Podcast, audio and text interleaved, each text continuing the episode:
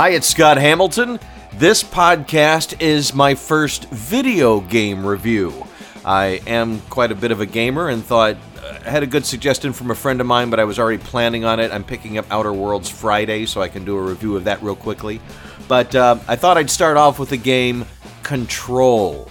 This has been one of my favorite games of the year, and I really don't think enough people are playing it. I have no way to gauge that. I just kind of get that feel from watching, you know, social media and things that, that gamers post. Control is from Remedy Games. They're a Finnish from Finland game company who made some really great games. The first two Max Paynes, they made Alan Wake, Quantum Break, and now Control. And if you played Quantum Break, that'll give you an inkling of what Control is like. Um, it's a third person action game, uh, uh, an adventure, uh, a mystery. You, I don't know, it feels a little bit like X Files meets X Men. If I could go so far, your main character is female. Uh, she enters the oldest house, which is the headquarters for the Federal Bureau of Control seems to be a uh, government entity that investigates paranormal activity. Something happened in her past, she's coming to investigate in their headquarters. And that's how the game starts. You step off the city street and into this building, and then everything changes. Um, I won't get into spoilers here.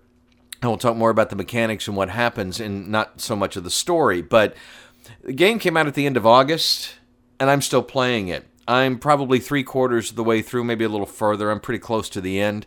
Um, and I have enjoyed every minute of it. I'm starting to slow down playing it because I don't want it to end. I, I'm this really it feels like a game, not gameplay wise, but just to my heart, like a Fallout, like a Bioshock, like a classic game that I didn't want to finish um, the strange things she runs into, how the environment changes, how the enemies change. You have a weapon that is basically a spirit gun that you upgrade throughout the course of the game with different uh, abilities and things like that. You also gain psychic abilities like telekinesis, being able to throw things across the room, throw them at enemies. You're fighting an enemy only known as the Hiss. And even three quarters of my way through the game, I still don't know everything there is to know. Uh, the game is very good at pacing out the clues and the things that happen to you and the things you learn that it's not like halfway through you know what's going on, so you just finish the game because it's fun game. No, the the mystery continues. Uh, as you go around the environments, you will find um, video clips that will enlighten you to certain sections, certain things you can do. Um, you will actually step into other dimensions from time to time and solve little mysteries and then come back. Um, and to say more would, would ruin parts of the game. Um, it's really a very interesting game to play. And if you like third person shooter action games. Like I said, she has a weapon, but she can also do other things. She even has hand to hand combat moves that are, are quite effective, especially as you level up through the course of the game. It has minor role playing game aspects. There are conversations with other characters, uh, there's stats that you upgrade. It's not a massive system say like the forthcoming uh, Outer Worlds or a Fallout game, something like that. But you do level up, so it does have RPG elements. Um, the graphics, amazing. I've been playing it on PS4. I would love to see it on a high end PC. Uh, ray tracing is involved, things like that. The explosions, very visual, lots of colors, lots of light, lots of sparks and particle effects. Very impressive. The gameplay, very smooth, very exciting. The, the gun has a visceral feel when you fire it. The hand to hand combat moves feel logical. You know, it feels like it's the these guys obviously know how to make a game. If you've played any one of their previous games and they're only getting better at their craft then they put this mind-blowing mystery sci-fi horror thing on top of it that you have to try and figure out as you go.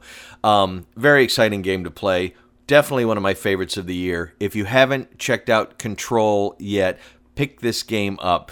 Based on some of the reviews I read, and by the way, all the reviews are 80 to 90% out there. I mean, this game really was critically acclaimed. Um, but like I said, I don't see a lot of people playing it on my PlayStation. I don't see a lot of people posting anything about it now that it's been out a while. Um, there is going to be add on content. There's even a rumor that Alan Wake may make an appearance. If you ever played Alan Wake, you're going to like the mystery aspect of this game and how it affects your reality of the game. But I think this is a game that's going to be around for a while. I just don't think enough people are playing it yet. It hasn't gotten its due. So pick up a copy of Control, Xbox, PlayStation, or Windows. Check it out.